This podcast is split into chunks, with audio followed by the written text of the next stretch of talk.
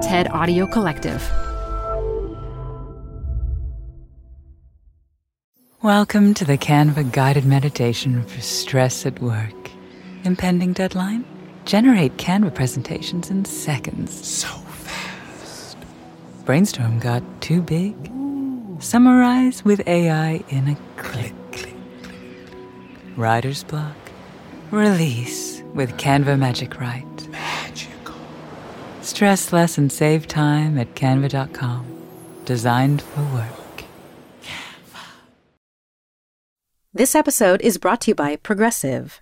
Most of you aren't just listening right now. You're driving, cleaning, and even exercising. But what if you could be saving money by switching to Progressive? Drivers who save by switching save nearly $750 on average, and auto customers qualify for an average of seven discounts. Multitask right now. Quote today at progressive.com. Progressive Casualty Insurance Company and Affiliates. National average 12 month savings of $744 by new customers surveyed who saved with Progressive between June 2022 and May 2023. Potential savings will vary. Discounts not available in all states and situations. Hey, work lifers, it's Adam Grant. Welcome back to Taken for Granted, my podcast with the TED Audio Collective. I'm an organizational psychologist. My job is to think again about how we work, lead, and live. Today, I'm talking to one of my favorite authors. I'm John Green, and I am here in my basement in Indianapolis, Indiana. John is best known for his heart stopping novel, The Fault in Our Stars. He's also a longtime YouTuber and podcast host. Last month, he released his first nonfiction book, The Anthropocene Reviewed Essays on a Human Centered Planet. It's based on his podcast by the same name. The Anthropocene is the geological period of time that's also known as now, when humans are dominating the Earth. John's book is a brilliant analysis of some of the most monumentally important and some of the most charmingly trivial touchstones of our time. He covers topics ranging from the plague and the human capacity for wonder, to office air conditioning and Googling strangers, to Monopoly and penguins of Madagascar. He reviews them all on a five star scale so I couldn't wait to get him to review a few things with me. Is the correct pronunciation the Anthropocene reviewed? I mean that's how I say it, but I'm not I'm not sure that it's standardized yet. So if you want to kind of stake out new ground, feel free to pronounce it a different way. There's a part of me that wants to call it the Anthropocene. Yeah, or some people say the Anthropocene, but that Ooh. just that feels a, a, little pretentious to me. I mean, it's a little bit of a pretentious word to start with, so I try to pronounce it in the most like flat, normal way possible. That's perfect. Well, congratulations. I would love to start with how you decided to turn what was originally podcast work into a book and how you got the idea to to write a book of reviews effectively. Well, it started out for me with this long period of being really sick. I had this disease called labyrinthitis, and um, as a result of that, I couldn't open my eyes really for for two or three weeks, and I was just in bed alone with my thoughts, unable to read or play with my kids or do anything else. And I was thinking back to other projects I'd worked on over the years. And this was also in a weird transitional time in my life, and I didn't really know what I wanted to do with my life after that. Uh, you know, I didn't know what I wanted to do for work really for the first time since I was 22. And then as I started to get better, I reread the work of my friend Amy Krouse Rosenthal, who had died a few months earlier. And I read this moment where she says, Pay attention to what you pay attention to if you want to know what to do with your life. And I realized that I had not been paying attention to what I was paying attention to. I just, I was kind of letting the in, information flow happen very passively in my life. And I wasn't paying that kind of careful, sustained attention that really, for me, is the way toward hope and wonder and joy. And for me, that meant writing a series of extremely in depth Yelp reviews about plague and penguins of Madagascar. And Diet Dr. Pepper. And Diet Dr. Pepper, absolutely, which I have right here, actually. I'm going to have to prop. quibble. I, th- I, thought it was such a clever way to write a book uh, in the format of a review, with, and in doing that, maybe even embracing the very style of communication you've come to loathe in the yeah. reviewing systems we use. Yeah, there is something really weird to me about the way that the five star scale has kind of taken over qualitative analysis because it isn't for people, it's for data aggregation systems. And so I wanted to play with that because while I think the five star scale is, is somewhat ludicrous, it's also become indispensable. We all use it is this book good? But like, should I go to this doctor? Should I take this medication? All of those things have huge amounts of five star scale reviews. And I do think that they can tell us something. They just can't tell us everything. You won me over on that because originally, when you said you didn't like the five star system, I thought, well, first of all, I'm a social scientist. I love anything that can be quantified. Right. and, and, secondly, and maybe even more importantly, it I guess it takes me back to my you know my wannabe athlete days when I was a diver, and there there were moments when I'd come out of the water and my coach would tell me you know two or three corrections, and I'd get a little defensive, but if he said four and a half like, whoa, that's a long way from a 10. Tell me what I can do better. And there was something about the rating that took all of the subjectivity and the mm. uncertainty about do I need mm. to listen to this feedback out of the equation and made me realize this is not good enough.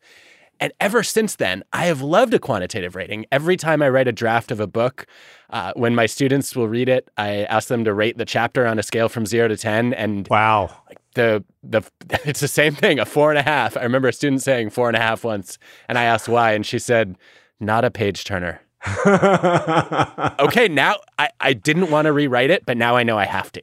Yeah, no, that's interesting. I, I don't think that I'd ever thought of the the, kind of quanti- quantitative analysis of qualitative experiences that way as a way of almost taking out the the subjectivity of it. I guess for me, I feel like I can't take out the subjectivity of it because a book that is a page turner for me is not going to be a page turner for everyone.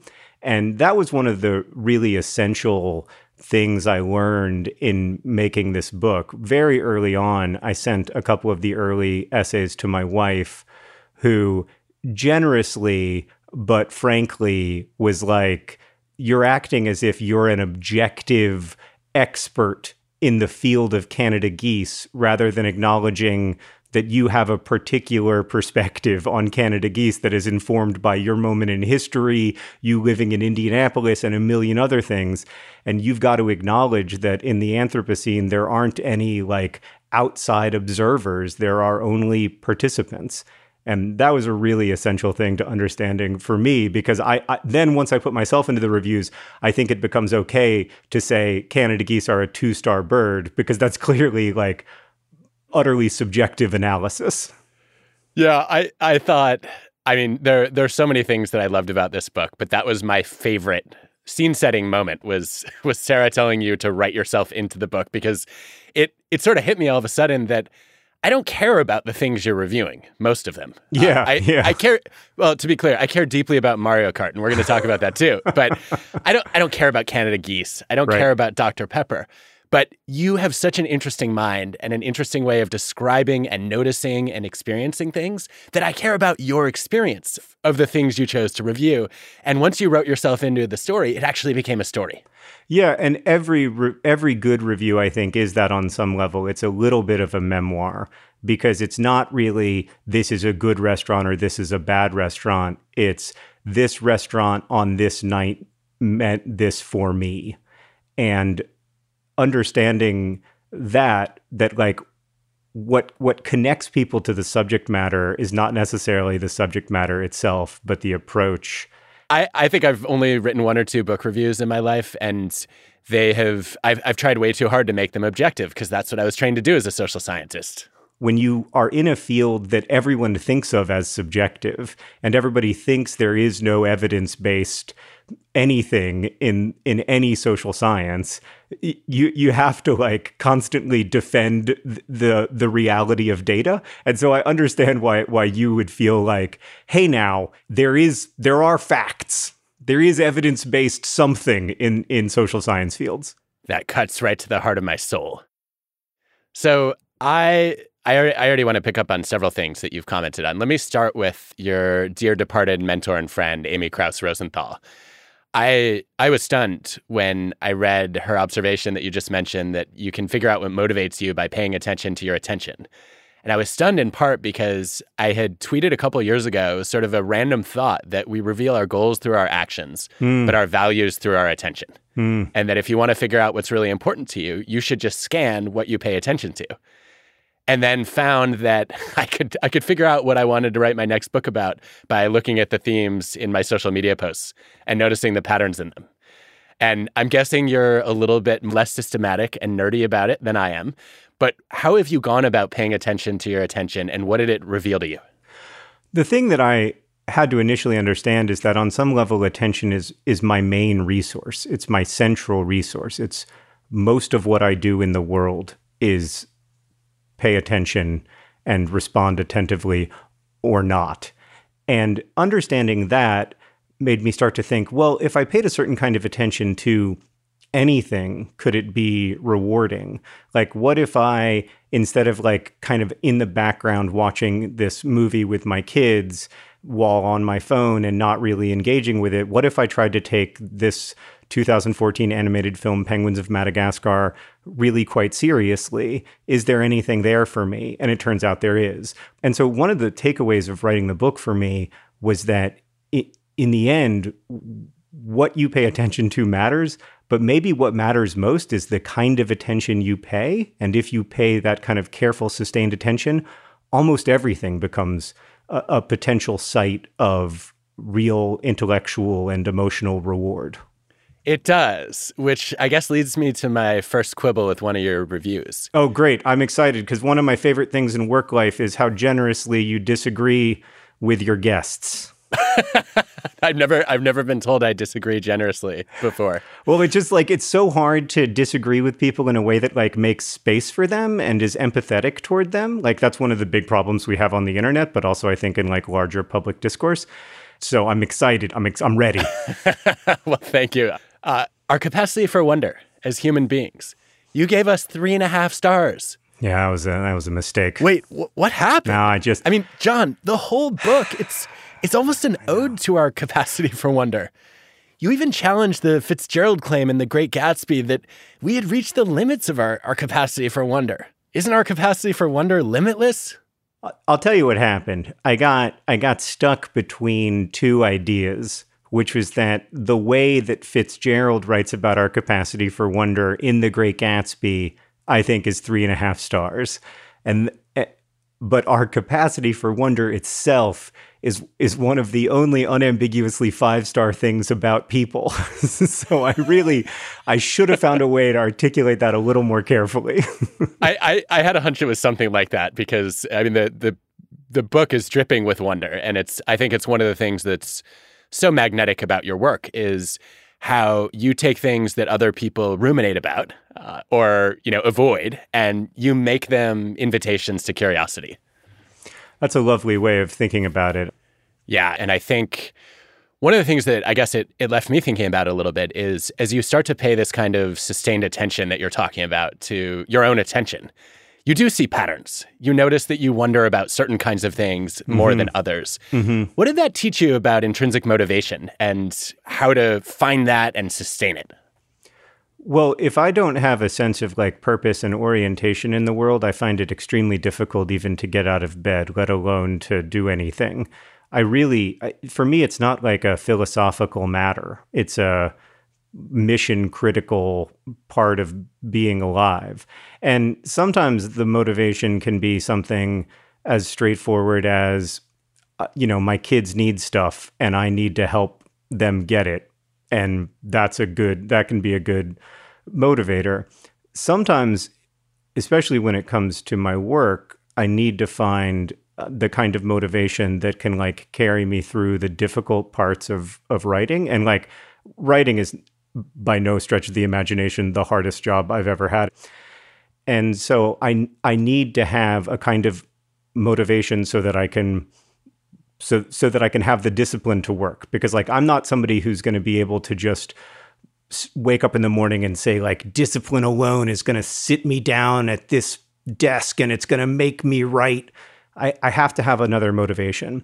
And for me, this motivation, especially with this book, was trying to reach out trying to find points of connection with other people. And so that really that desire for connection, especially starting around March 13th, 2020, became so profound for me that it was a great source of motivation. How is that different from the intrinsic motivation you found in writing your other books? I, I wonder if you could look back on what propelled you to write The Fault in Our Stars and Turtles All the Way Down. Yeah. What was, what was similar and different there? I think what was different was that with this book, I was writing for on some level for myself, but but from myself, of myself, about myself. I never know which prepositions to use, but I, I, was writing very directly about my own experience, and I, I I haven't done that in my novels. Those books were motivated, I think, on some level by a desire to go back and speak to the person I was when I was 16 or 17 years old, but they were also motivated by a, a desire to write um, the kinds of books for young people that I had when I was a young person that made such a difference in my life. And I found that a really clear motivator. Well, that's, I guess that, that's almost perfectly segueing to the, the next thing I was wondering about, which is we met I don't know, maybe five, six years ago, very briefly. And, I remember.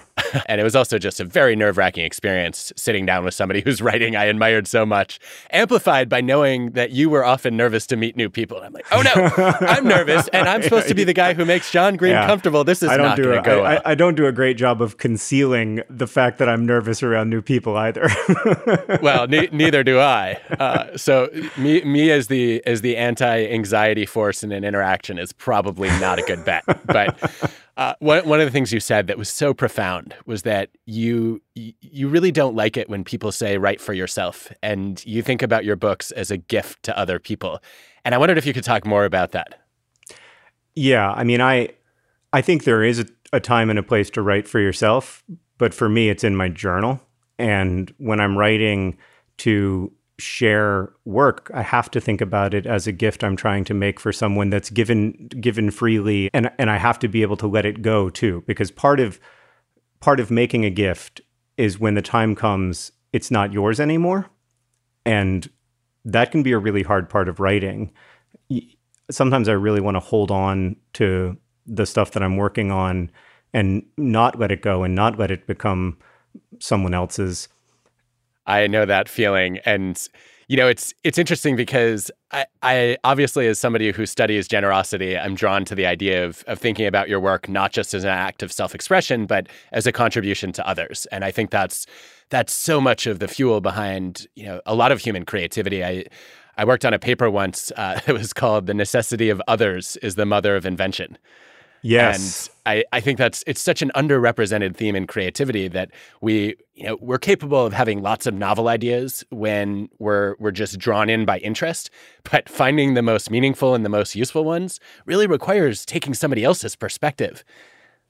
Yeah, and that's one thing I really love about writing novels is that it is an attempt anyway to imagine both someone else's perspective when you're writing, because you're writing a fictional story, you're making something up, but it's also an attempt to imagine the needs of the reader and what the re- what, what would benefit the reader.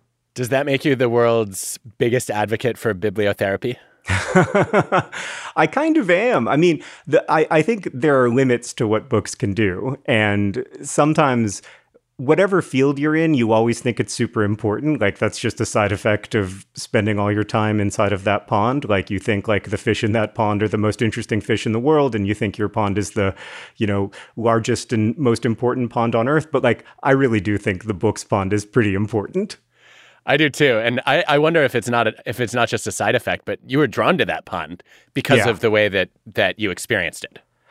Yeah, for sure. Books made me feel less alone in the loneliest times of my life, but also they can be accompaniers in joyful days. They can be guides to wonder and joy and and allowing these things to kind of coexist is one of the things I love most about books. Like I love books that are funny and sad. I love I love books that are, you know, that that that contain all of these big human experiences because in real life that stuff is always living alongside everything else. And I think that's that's part of the gift of a great book is it gives people a little bit of extra permission to feel that full spectrum of human emotions. Yeah. No, that's a great way of saying it.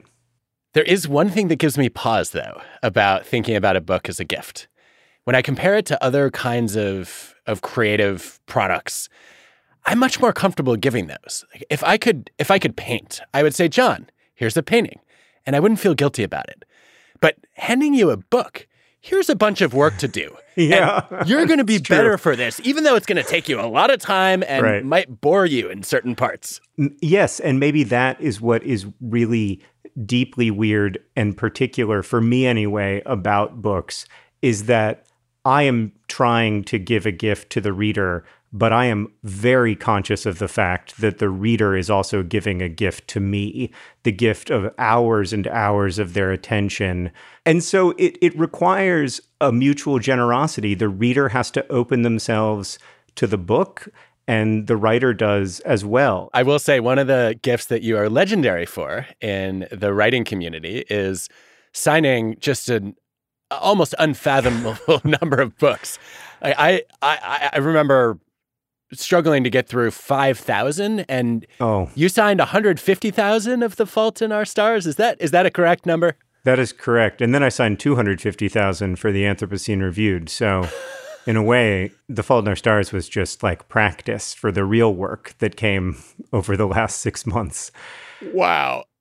I love though that you here you are, you know, personalizing hundreds of thousands of copies of your books uh, to make the, to make it into a true gift for the reader right? Because no one else will have that exact signature. And you tried to convince me as the reader that you were doing it for selfish reasons that you just you enjoy getting engrossed in a state of flow. I do enjoy it. I mean i I, I will say this time around, I did not enjoy the last hundred thousand or so signatures that that much, but there are parts of it that I enjoy.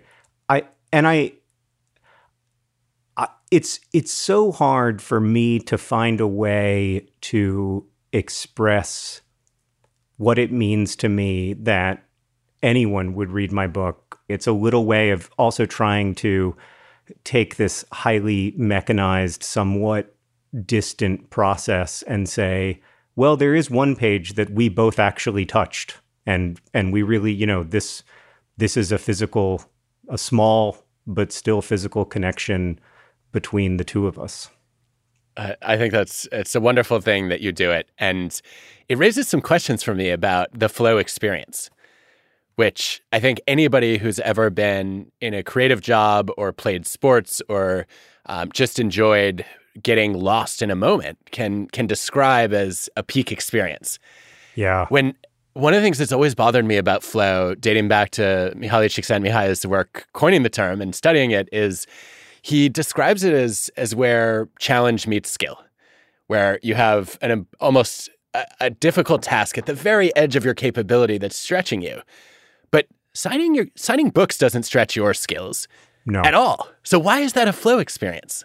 For the same reason that like level 7 Tetris is a flow experience for me on the original NES Tetris from 30 years ago. Oh yeah. Which is that maybe my capabilities just aren't that high. I don't know, but like I people ask me what I think about and I'm like I I don't know. I don't really think about anything. I'm just I think a lot about the signatures. I think about whether that one was good. I think about, you know, like whether this one is good. I think about how to do it even though I you know, basically know how to make the motion with my hand. I, I, those are the things I'm thinking about. In the same way that when I play Tetris, I'm thinking about how to fit the blocks together. But for me, if there can be something that's that occupies enough of my consciousness, there's something on the other side of that that is really, really lovely and calming and mindful and present. I think in the book I talk about a present tense that actually feels present, and that's how it feels for me. Yeah, yeah, that makes a lot of sense. And I guess it, it also aligns with one of the most common flow experiences in the Csikszentmihalyi data, which is driving. Yes. Also, also not at the very edge of most people's capabilities, but to your point, requires enough attention that you probably shouldn't be doing anything else. Right. Yeah. You should you should not be on your phone at the same time. And it's the same thing with signing. Like, you know, it requires enough attention for me that I am just there. That feeling that you have when you're driving, where like long stretches of time pass, but it doesn't feel like they passed, or like lo- many miles passed, but you don't know how they passed, is so lovely and weird and particular. And that feeling of driving alone at night, especially for me, gives me that. And when I'm driving alone at night, I don't listen to music, I don't listen to podcasts because I don't want anything to distract from how lovely this is.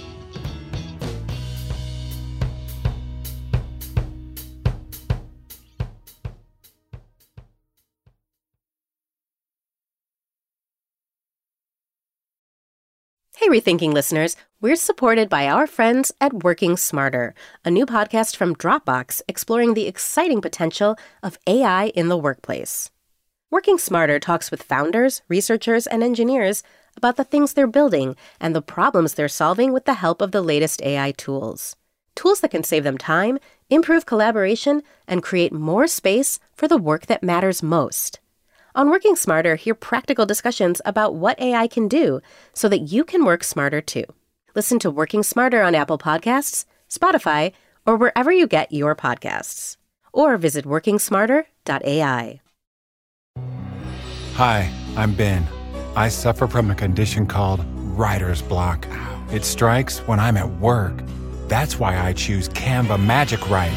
It works fast, generating texts in seconds, thanks to AI. Common side effects include increased productivity, compliments from coworkers, feelings of satisfaction. Now I can say bye bye to writer's block.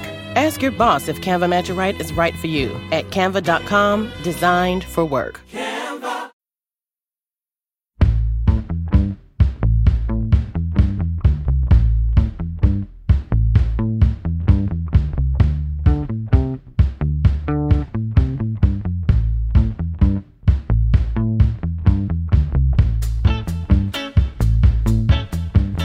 Welcome back to Taken for Granted and my conversation with John Green.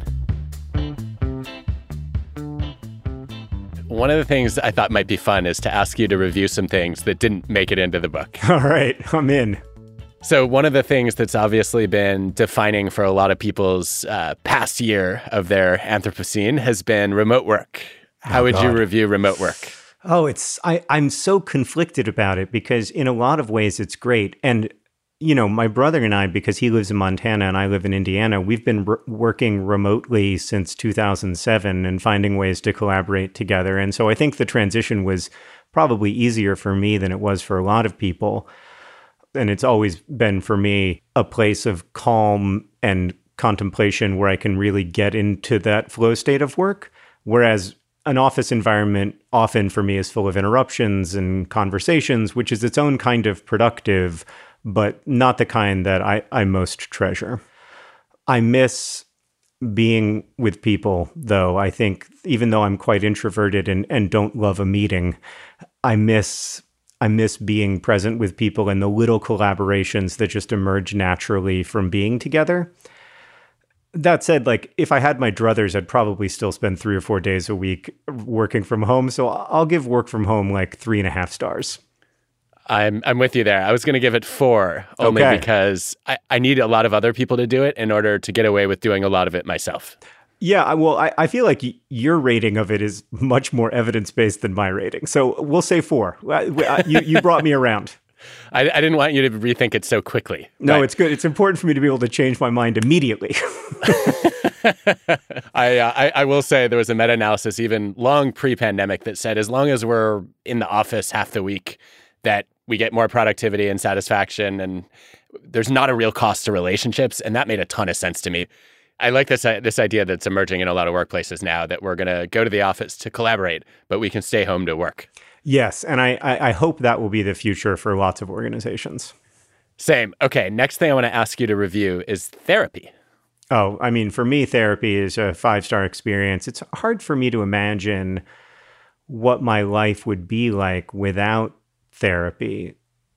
I have fairly severe obsessive compulsive disorder and have had periods of major depression in my life. And the tools and techniques of cognitive behavioral therapy have made as big a difference for me probably as as medication and between the two of them they are the reason why I'm able to have a healthy and productive life while also living with mental illness. On that note, how would you review OCD itself? I, you know, I, I, Sarah and I were Sarah and I were talking about this recently, and she was like, "I wouldn't want you to be anyone other than you," and I, you know, I I wouldn't want you to not have OCD, and I was like, I would like to not have OCD. I I'm also just really suspicious of attempts to you know, find the superpower in mental illness or find the upside in it. For me, it's a just a chronic health problem that I have to live with and try to manage and treat as I would any other health problem. So, I mean, it's a one star thing for me. I'm not. I don't. I don't really see a lot of upside to it. I would. I, yeah, I mean, one star. Unfortunately, yeah, it's a one star thing. That's fair. I obviously can't object to that. I think it, one of the things you have done, though, with your work is you've helped a lot of people understand what that experience is like. And I guess that goes to one of the other things I wanted to ask you to review, which is uh, adults reading young adult novels. Four stars. I think it's great. I mean, I'm biased, obviously. I think one of the reasons we tend, even as adults, to be drawn to stories of adolescence is because so many things that are still happening to us now happen to us for the first time as teenagers. And so, whether that's you know, dealing with falling in love or dealing with grappling with grief or asking big questions about meaning and suffering. Adolescence can be an interesting kind of time of life to approach those questions through because there's such an intensity to that first experience of it. I've never understood until you just explained that why I'm so drawn to young adult novels, even as an adult. Because you're right, they're it's it's a portal for understanding experiences we're still having that were much more that we imprinted on, that were were yeah. so much more formative when we had them at that age. Yeah, and you know, the second time you fall in love is great and in some ways it's better because you have a little bit of context. But the first time you fall in love, you f- really do feel like nobody has ever experienced anything like this in all of human history. And that makes it fun to write about. I think it also makes it fun to read about. And then, since you've listened to Work Life, I have to ask you to review my podcast. oh, I think it's a five star podcast. I find this podcast super helpful for understanding my own work life, but also for understanding the work life of the the teams of people we work with. That is a huge honor your your episode on burnout came at a very fortuitous time in my life when I was experiencing a lot of burnout but also didn't understand one that I was experiencing burnout and two why I was experiencing it and understanding that it it isn't just about how much work you're doing was really important for me understanding that if I have a sense of daily progress and a sense of small wins work becomes much easier and more fun. And then when I have a sense of orientation and purpose, work doesn't feel so overwhelming to me. And so that that was probably the biggest thing that I that I use all the time. When I start to feel that way, I can tell myself, okay, well, what are some small wins? Or are you venturing away from a feeling of purpose in your work? And maybe that's why you're feeling burnt out. I think, of course, there are lots of other causes of burnout and lots of other treatments for it that were discussed in that episode. But that's that's what resonated really deeply with me, and it it was kind of like a magic pill.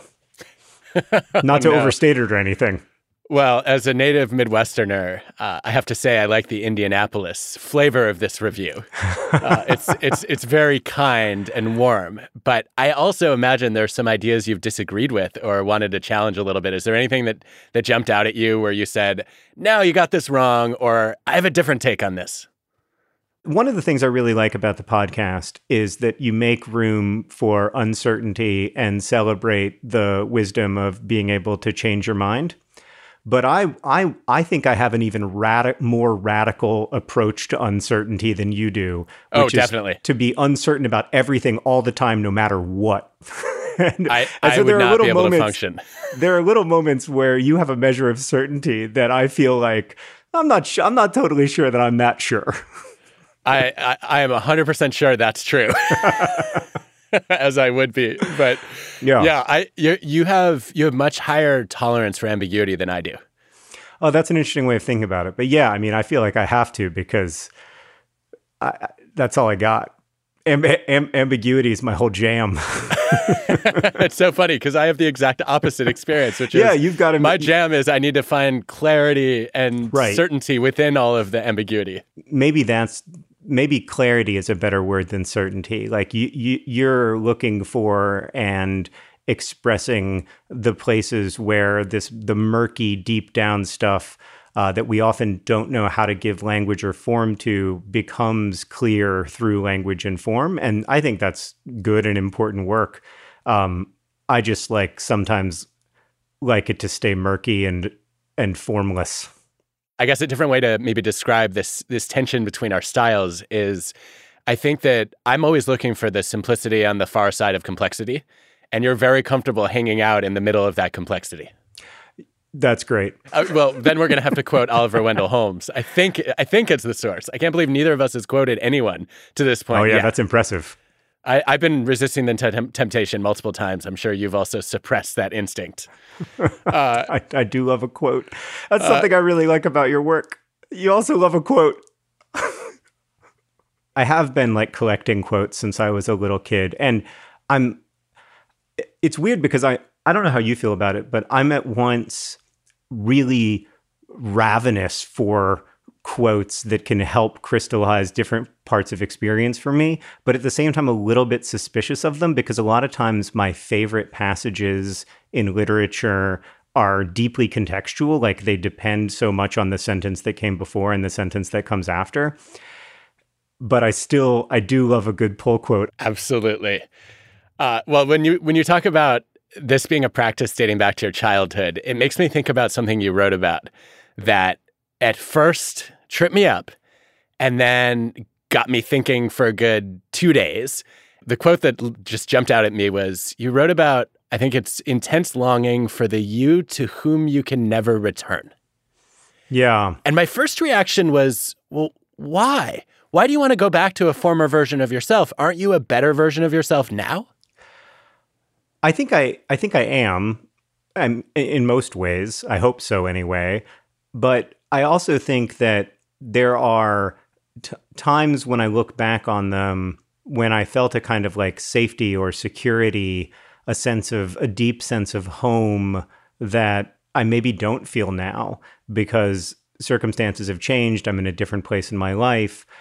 And that's what I was thinking about. I was thinking about how there's always a there's always a past that you can't get back to that part at least part of you wants to return to, right? Like I would love to have a conversation with people I love who've who've died or I would love to be able to I would love to be able to go back and spend one day in the apartment that Sarah and I shared in in New York when we were in our 20s. Now, I am happier in almost every way now than I was then, but I still do sometimes feel a longing for for an old an old self. So that that speaks to what I found so interesting about it after I, I stopped rejecting the idea. It it seemed like you were defining a new type of nostalgia, or at least one that I never t- thought about before. Because normally, when I thought about nostalgia, it was longing for an experience or a moment that was past. It's a person I've lost, or mm-hmm. it's you know a place I was in, or a group that I was part of that's moved on. And you wanted to go back. It sounded like identity nostalgia. Like you wanted to recover a version of you. And as I thought about it more, I realized, yeah, there are parts of my past selves that I miss. Um, I miss the just the the sheer wonder of like, being curious about what career I might pursue a little bit, even though that was mostly an anxiety provoking experience. Yeah, that but but but I think there is a weird phenomenon where once we've gone through something, it feels different. So everything everything feels survivable after you survive it. And I think that's a lot of why I allow myself sometimes to think about those those past versions of myself fondly. Well, my favorite review that you did in the whole book was of Mario Kart. Oh, thanks. I loved it. I loved it in part because Mario Kart was a defining experience, I guess, of middle school for me, the way it was high school for you. Um, in part, though, because during the pandemic, I was able to play with extended family members and reconnect with them over Switch, right? Because they were they were able to get into an, our online games. Um, my best friend from college was in Germany, and we played games against each other. And his kids were racing our kids. Oh, and that's great! It's just such an incredible experience. And I wanted to hear you talk a little bit more about the life lessons from Mario Kart, and then I might add in a little bit of psychology and see what your reaction is. Great. Well, for me, the first life lesson of Mario Kart is that games are more fun when they're played with friends, and Mario Kart was one of the first games on the the in the old old days in the Super Nintendo days where you really could play with friends. It was an excuse for us all to be crowded together on a couch for us to be talking about everything else except for Mario Kart.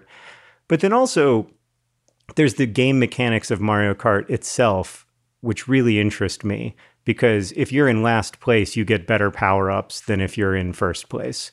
Like, I, I, remember playing Mario Kart with my kid, my son, who's now 11, but at the time was probably seven.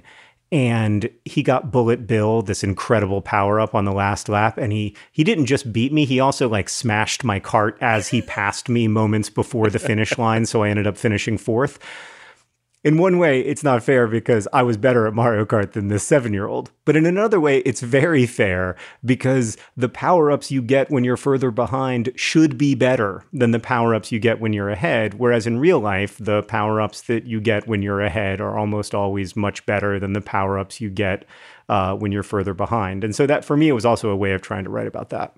That's I found that so compelling, and you know, I, I feel like there, there's there's no better way for me to express a parent's love than the joy I felt when our seven year old beat my sister, my brother in law, and me in a race. Yeah. Yeah, well, now I, I can't compete with Henry. I mean, I now I'm the one who's hoping to get Bullet Bill on the last lap. well, that okay. So that that goes to an interesting uh, paradox in um, in the luck skill debate. I don't know if you've ever read Michael Mauboussin's work. Does Mm-mm. that ring a bell? So he he wrote a book where one of the chapters basically analyzed uh, how how important luck is as a function of the skill level in a field. Mm. And what he showed was the exact opposite of what I'd assumed, which is the higher the skill level goes, uh, the more important luck becomes. Wow. Which is really weird, right? It's counterintuitive. At first, but, I thought, but, okay, it makes, no, it makes a it, it makes sense, sense to you. Though. Go ahead. Well, the reason it makes a kind of sense, and I'm sure that this is wrong, and I look forward to being corrected, but the reason it makes a kind of sense to me is that there are a lot of really skilled writers. And when I think about what differentiates, it's mostly luck. So, like, just on a personal level, that's my experience of it. Um, is that once you get to a really high skill level, there's so much luck involved precisely because everyone is really skilled.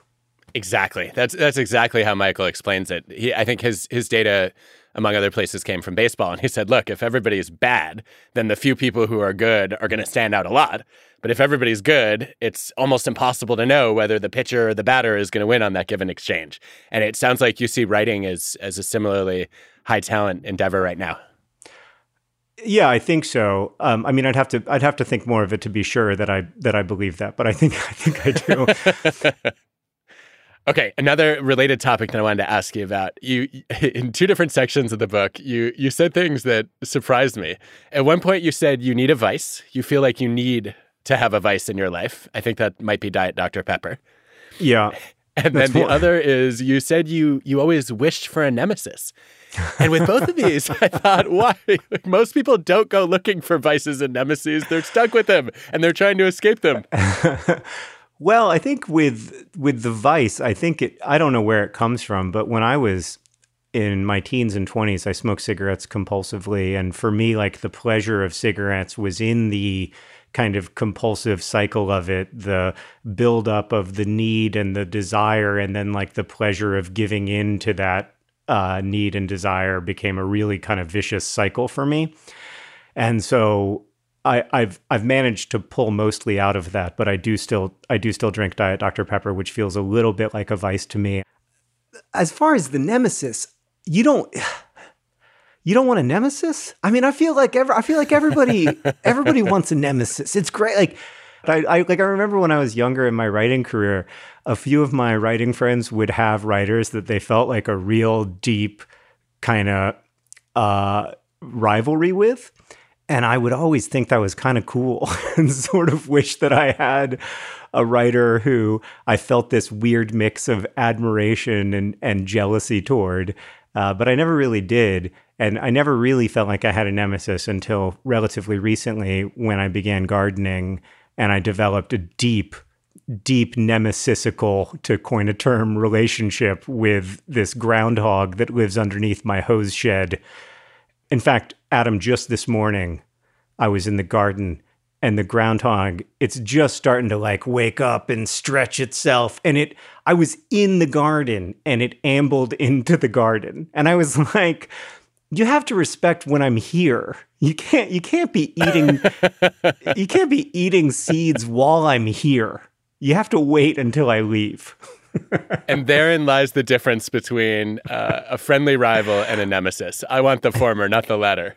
Okay, maybe that's maybe that's what I need. I need a friendly rival. Well, let's talk about the opposite kind of relationship that you have with your community of readers and viewers and listeners. They're called nerd fighters, right? Mm-hmm. Yeah. They're they're obviously you know beloved fans, but they also seem to inform your creative process. And I'd, I'd love to hear more about how you interact with them and how they they end up influencing your work. They influence my work in such profound ways when I was writing The Fault in Our Stars, I would do these live shows where I would read stuff that I was writing as I was writing it. And I'd never done anything like that before. This was over 10 years ago now. And initially I thought, well, this is going to be terrible because people are going to be seeing stuff that isn't done and it's going to be embarrassing.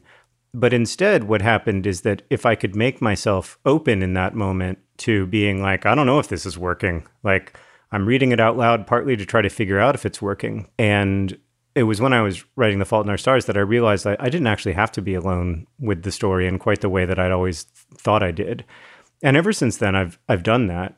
And it's it's a deep, really important community for a lot of people, and I'm one of them. Like I, it's it's impossible for me to imagine my professional or my personal life without that community but also without their pushback, without their, you know, helping us to reframe and rethink things that we thought we knew and helping us to expand the way that we think about work and our set of obligations and responsibilities to each other. It, it's important to me in every way.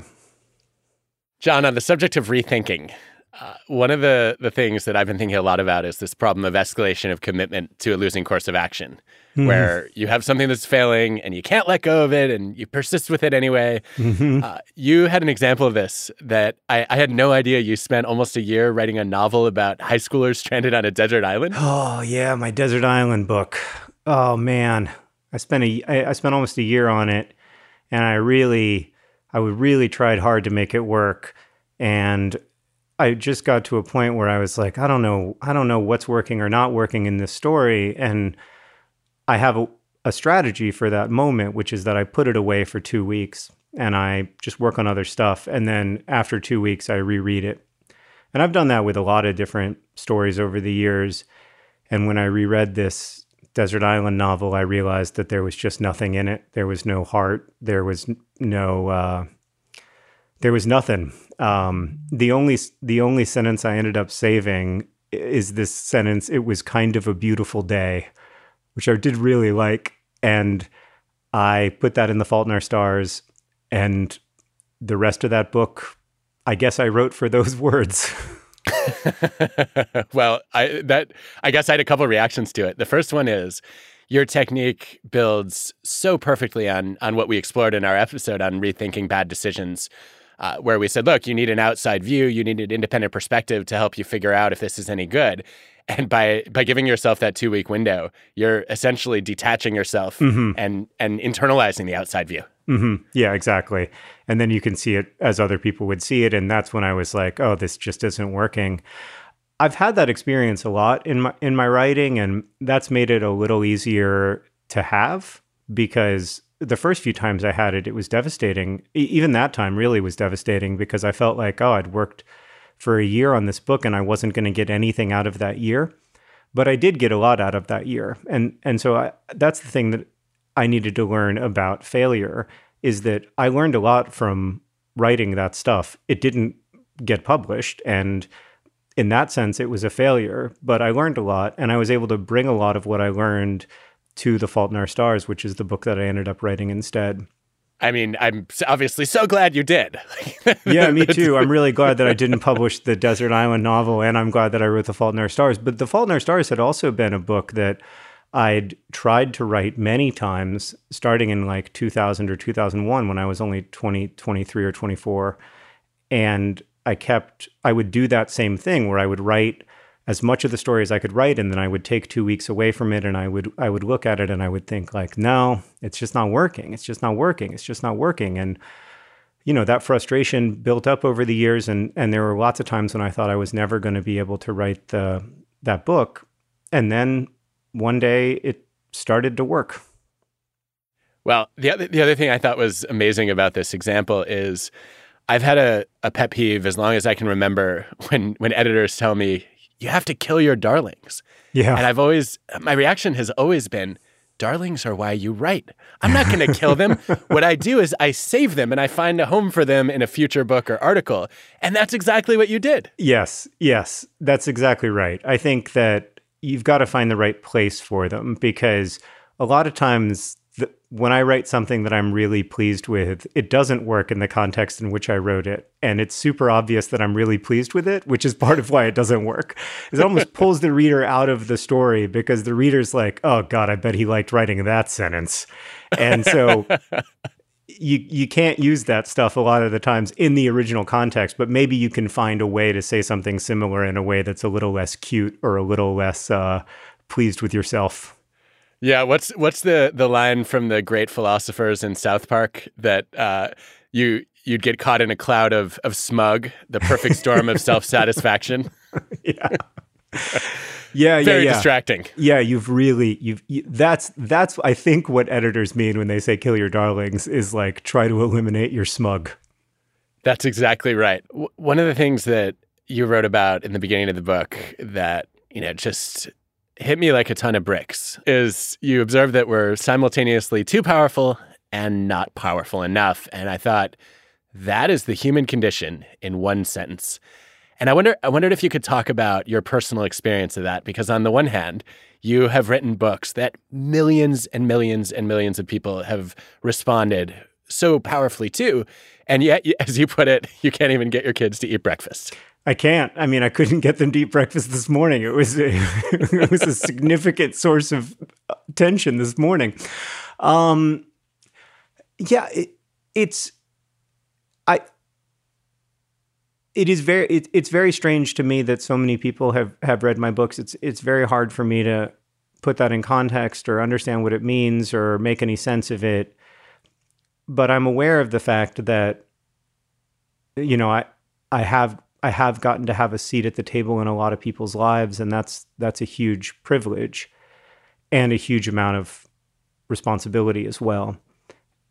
And and at the same time, it is also true that on an individual level, I don't really feel that power, and I often feel powerless to stop people I love from suffering. I, I often can't, you know, keep people I love from suffering. I, I feel powerless before the the big waves of uh, obsessive compulsive disorder that I have to to live with. I, I feel powerless before single strands of RNA, and so this is the weird thing about being a person. We are.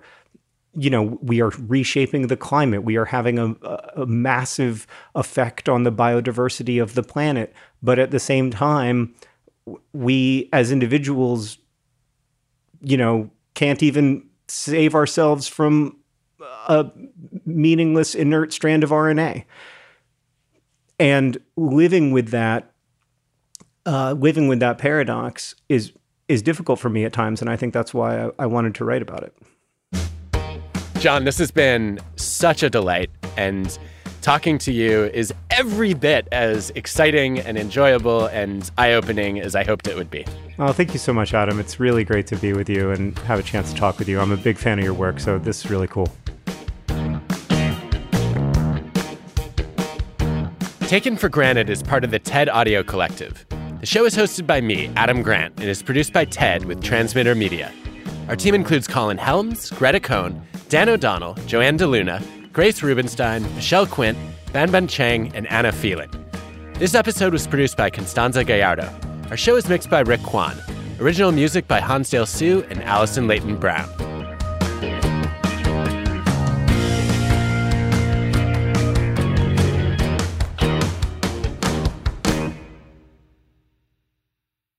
I feel like about every third sentence you write, I think either I wish I wrote that or oh my God, he's been living in my head. How does he know I feel this way?